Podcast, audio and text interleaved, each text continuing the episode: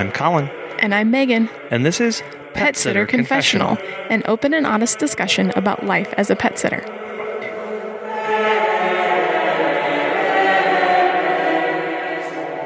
Hi, everyone. Welcome to episode 119. Hello. Today, we are going to be going back to the basics and talking about boarding in our home.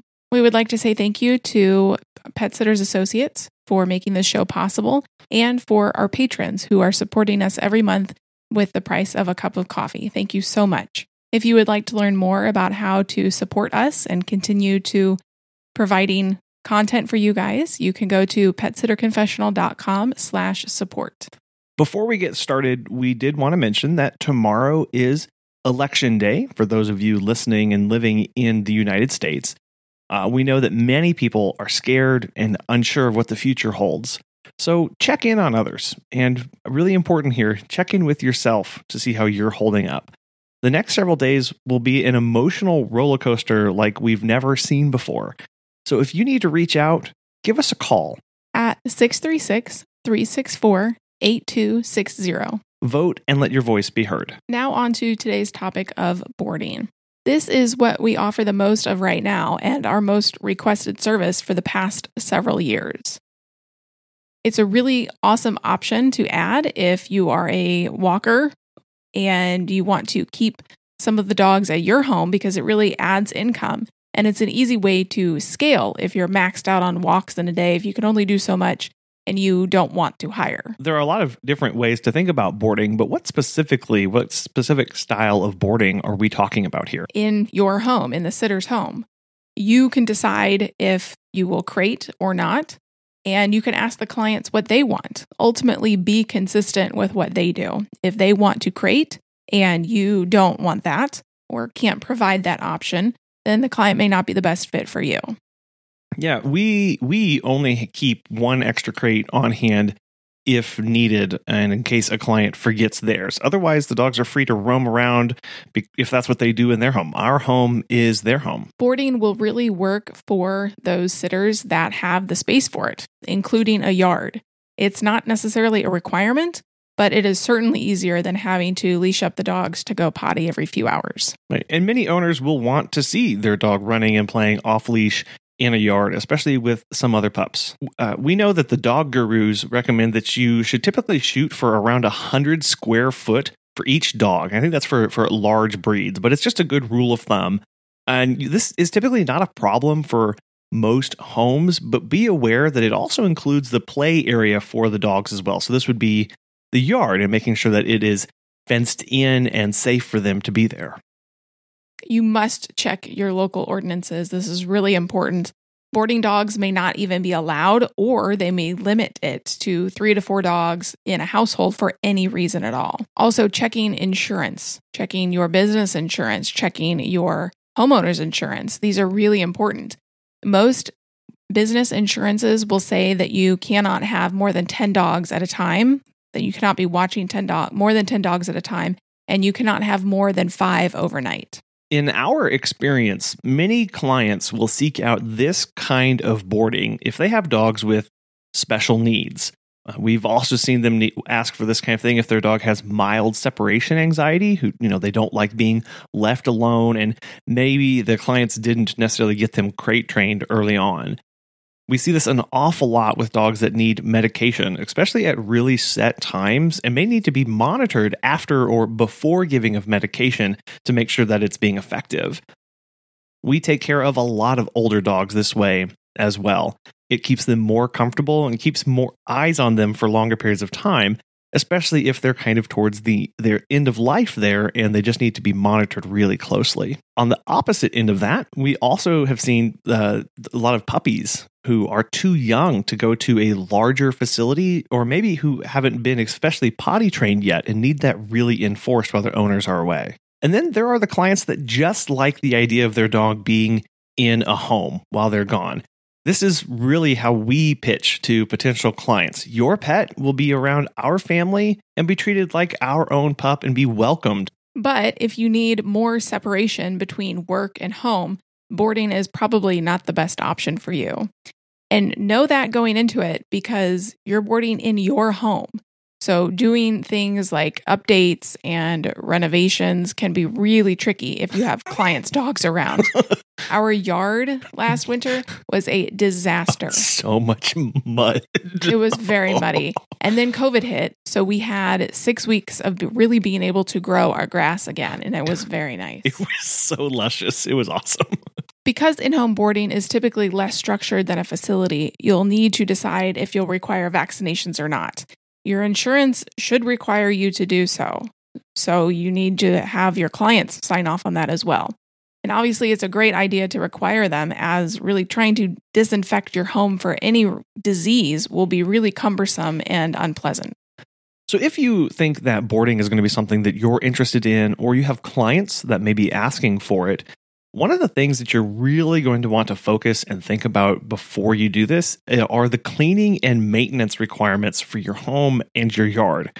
As we just talked about, the the, the yard can be a real real issue here. Um, so in our meet and greet episode, we also talked about making sure that your home is clean and presentable to people who are coming in because they're going to want to see that space and see you working in that. So the exact same thing applies to here making sure that you're vacuuming, picking up things, and generally making your house look tidy. This can be difficult if you have a family that's also in your home, but you can you can welcome them into your home and allow the people to see what your home is going to look like, how the, the children are going to be, where the toys are. You can make that a part of the meet and greet, and it will appeal to many people. But if you don't like cleaning, this may not be the service to offer. you may not want to offer it. Right. Um, also, checking air filters is a great idea. Definitely have one in your main living area and then in other areas where the dogs will be.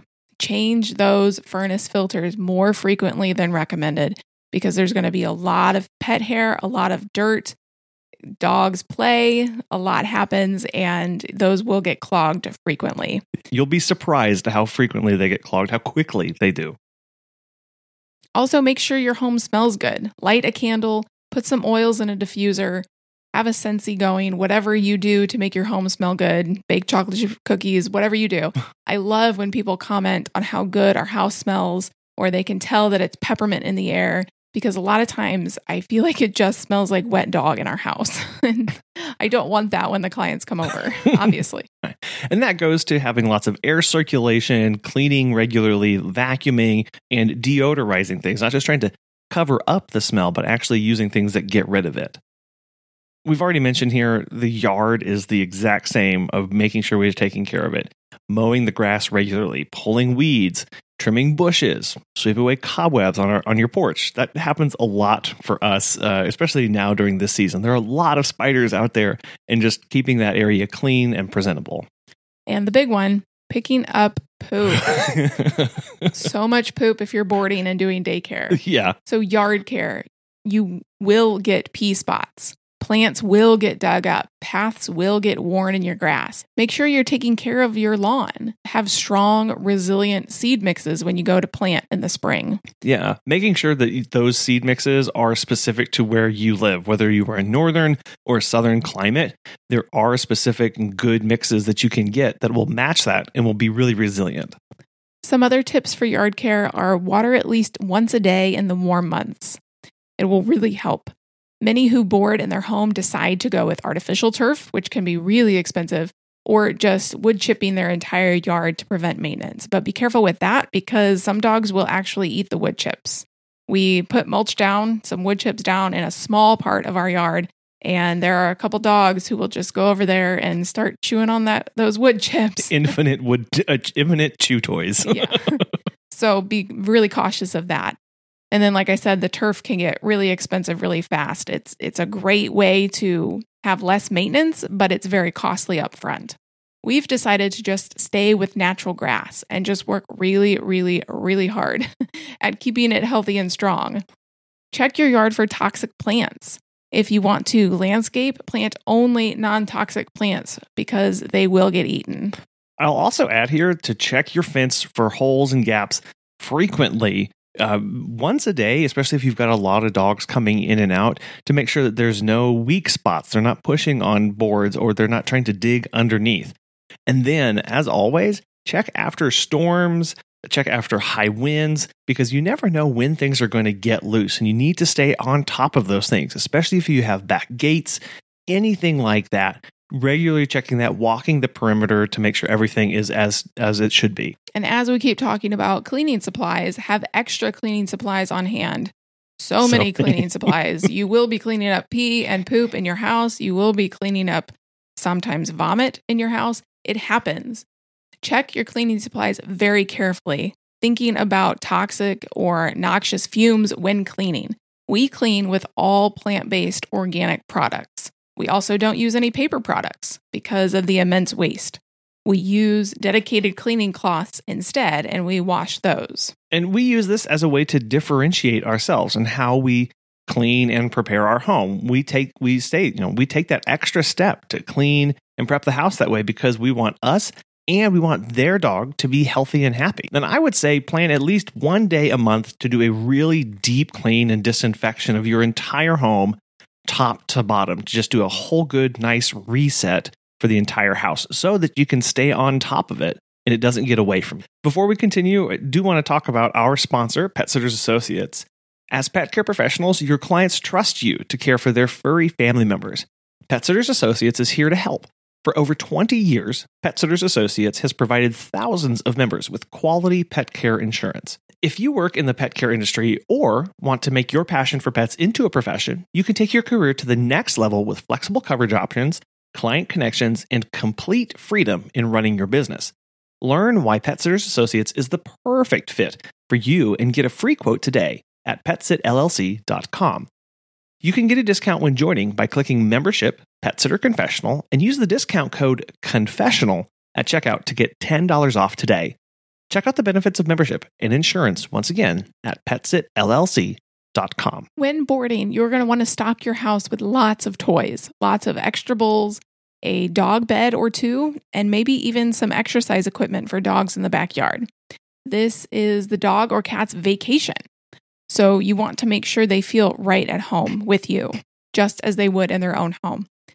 You should 100% ask the owner to also bring their dog's or cat's favorite toys or their bed along. However, they will forget, especially the bowls. They always seem to forget the bowls.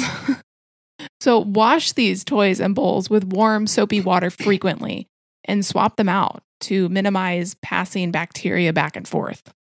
Well, and on the toys there, this is a great way to provide extra enrichment, especially if the owner is working on a particular training habit or working on something with their dog. So you can have you can decide how you want to schedule your day with your dogs.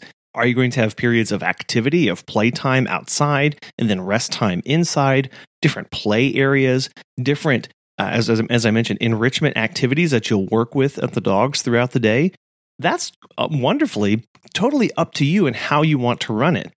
Or on the opposite side, there, you could choose to run it as just a normal household with no really extra enrichment. It's just the dogs are going to live with you as you would be in a home. Some people really just want that aspect of it. Others may want a little extra enrichment added and, and just ask the client what they're expecting and then meet that the best you can. Something else to think about is will you have a separate section of your house just for the dogs or maybe even have a dedicated dog room with kennel with kennels and supplies. We consider our house as their house. So the dogs have free range when they stay with us. But this also means that we will not accept dogs that have severe anxiety around other dogs or ones that need to be the only dog and kept away from others. We have found, unfortunately, that this is very common, at least in the people who approach us for our services, but that's not something that we're really set up for. And it, it would really be a major disruption to our life. We have small children. We, we do have an upstairs and downstairs where we could separate, but it would just be too much for us. But if this does come up with our clients, we really recommend that we do drop ins or house sittings for them in their home so that the dog can be better cared for there and the dogs that we are boarding aren't put in any danger of being attacked. Think about the flooring that the dogs will have access to. If you have carpeting, you will need to invest in a really good vacuum carpet cleaner and clean at least once a month again to stay on top of this, especially if you've got mud in your backyard and dogs are coming in and out. Otherwise, you may consider replacing it with a hard flooring or even better, stained concrete. I know that's a really common option. If you do have wood flooring, though, you need to be thinking about how you'll handle the scratches and gouges that come up with it. Not just like how you're going to care for those, but mentally, how you're going to cope with seeing gouges and marks as they come up on your hardwoods. So, waxing and coating them regularly. We're getting, again, when we're boarding in our home, we're increasing the amount of maintenance and the frequency with which we do it so that we can accommodate those dogs. Which is why I think a lot of people have a separate section in their home for their dogs for the dogs that they're boarding. Right, because they try and separate their living area from where the dogs will be so that they can differentiate that maintenance. We've had many instances of clients asking us to board their dogs for extended periods of time. And one of the things that we have to be mindful of is or at least are the, the kind of pictures that we show and the pictures that we send over to them and really trying hard to include different pictures from various settings around our home and in our yard we know that the clients will want to see their pet doing different activities, playing with different dogs, playing with different toys, playing inside, playing outside, going on walks, cuddling on the couch, cuddling in the bed. That Megan, this is something that you are awesome at. You are really, really good at this. Well, thank you. I, I struggle with this. Um, I, I never knew we had so many different photogenic settings around our house and in our yard until I look at the kind of pictures that you take because when I look at my photos, there's only like five or six places that I ever take take pictures of dogs, and you find a ton of really cool places. Well, I think that's just because I, I think about what I would want to see if Kobe, our dog, was being boarded in somebody else's home. Mm.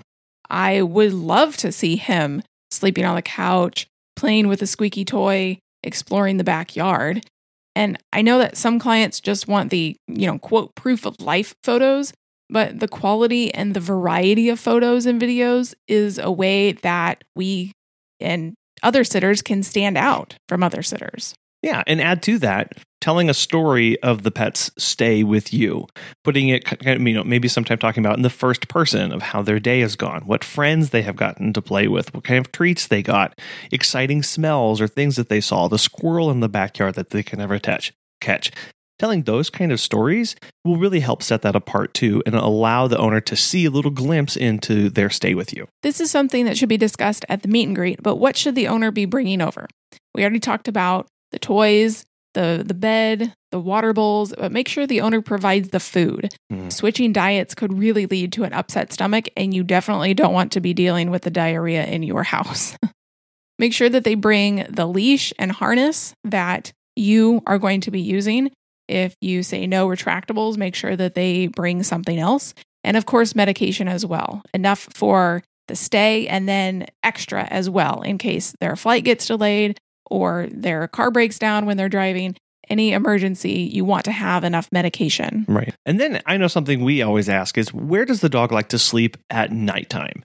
Most of the time, the owners will say wherever, or they'll say in our bed. Um, but if the dog does like to sleep in their kennel, or at least have access to that, make sure that they do that, bring the kennel over for those those instances, and that the owner brings that over if the pet has a favorite toy or favorite blanket, those are great to bring over as long as the dog isn't aggressive or possessive over the toy.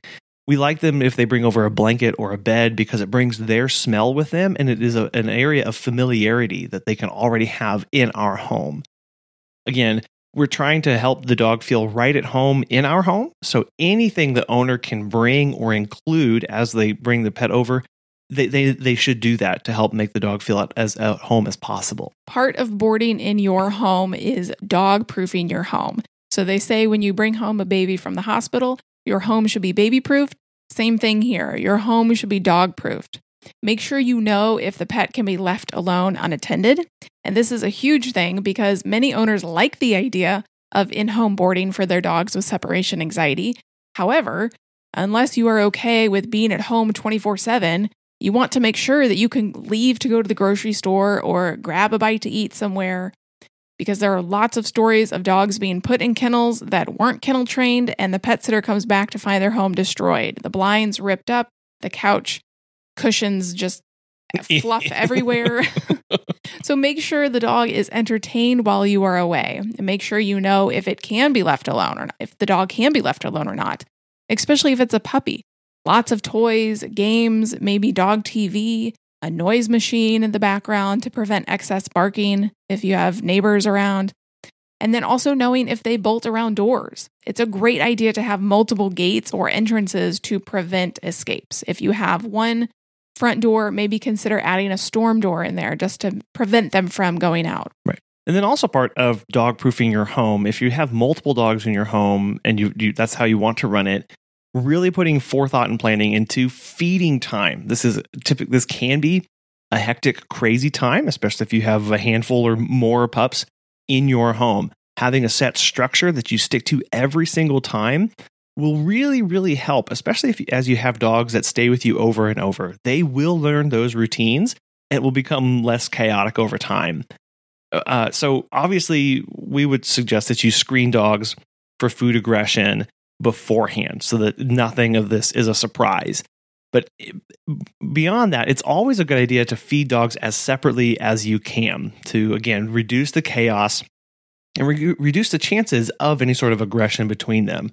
So, feeding them in different rooms, feeding some, we, we have some dogs that come over that only like to eat in their crate. So, they bring their crate over, and the only time they go in there is when they eat. So, we put them in there and the other dogs can eat around them or in different rooms. We also split dogs between inside and outside on the good weather days. With any service that you offer, but particularly with boarding, you need to think about what you're going to do in case of an emergency.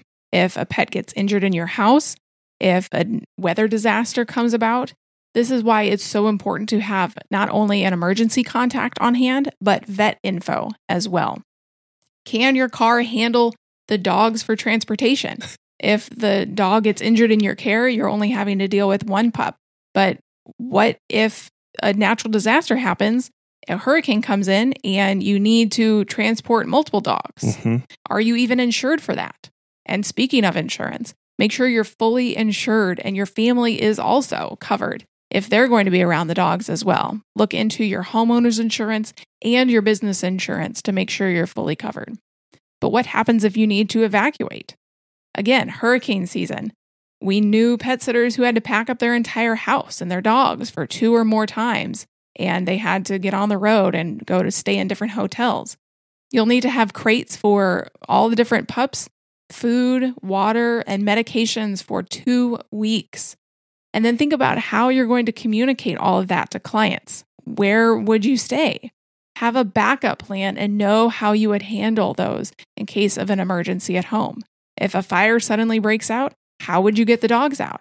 How, in a, in a panic, would you know where all the leashes and the collars and everything is? Make sure you have that all in one central location and not spread out through your house. Yeah, it may be a good idea to have a neighbor or two in your neighborhood that would be willing to take you in in case there was an emergency, somewhere really close by where you could get all the dogs together, walk over to their home, and bring them in so that they would be in a safe location and you weren't just standing on the street waiting for the fire department to arrive. Well, and obviously you would have to really know and trust this person. Yeah, clearing it ahead of time and having that conversation with them and letting the clients know this is my backup plan in case I need to evacuate my home. I have a local place to go to. And then the, here's my long distance plan of getting away in case something help, happens, like a hurricane or an earthquake or a tornado, those kind of things as well. So let us know how you handle boarding in your home or if that's even something that you have decided to offer. I'd love to hear how you operate and the kind of things that you take into account. Natasha is back this week to answer the question How do I take my business to the next level? Look at what you currently have. First thing you need to do is look at your current process, systems, and what you have. First thing I asked in my course too, besides obviously your dreams and your goals, is like what do you what feels good to you in your business? What do you just love? Like this makes me feel amazing. Our staff love this. Our clients love this. This part of what we do is amazing. And then ask yourself what you do that you don't really like. Like, ugh, the drag. I hope nobody books this service. you know? I remember when I first started, I was like doing all the things, right? Like, okay, if I'm going to do this pet care business, Natasha, you have to be a dog walker, you got to be a pet sitter, you got to be a pet taxi driver, you got to be a sleepover host. Like, that's what someone told me. You got to be all the things. Well, shortly into this, I realized I don't like all the things. so I needed to see what part of the things I really enjoyed. And that would translate to my customer. That would translate to the staff because they would see my love, my excitement, and then we could scale it, right? So look at what you like, what look at what you don't like, and what you do like start to expand. Obviously, people know my story. I operate in multiple states because once you get that turnkey system, you're just duplicating and duplicating. And then you're duplicating the part that you love and you love it. And you want to keep duplicating, you want to keep sharing because that's the part that you really love. You want to share it. So look at what you have. Yeah, because it is it's easy to scale things that you have passion for because that's where that energy is, that's where that focus is, that's where that drive is that you can wake up and do every day. You can do that more and more. And so I taking that step back and going re- really assessing, going, what is it about my business that I enjoy? What if I did that 10 more mm-hmm. times? What if I, would, would I enjoy it still? Okay, let's do that. Exactly. And some people are very minimal. They enjoy just the fruits of what they're doing, you know, individually, but if you want to like take a big scan at where you're going to improve or where you're going to go next, I would say to keep pushing what you enjoy, even when you're working with people. You know, try to niche down on your people who you enjoy working with, because that's going to go a long way. And people can tell the genuineness of, of what you're doing.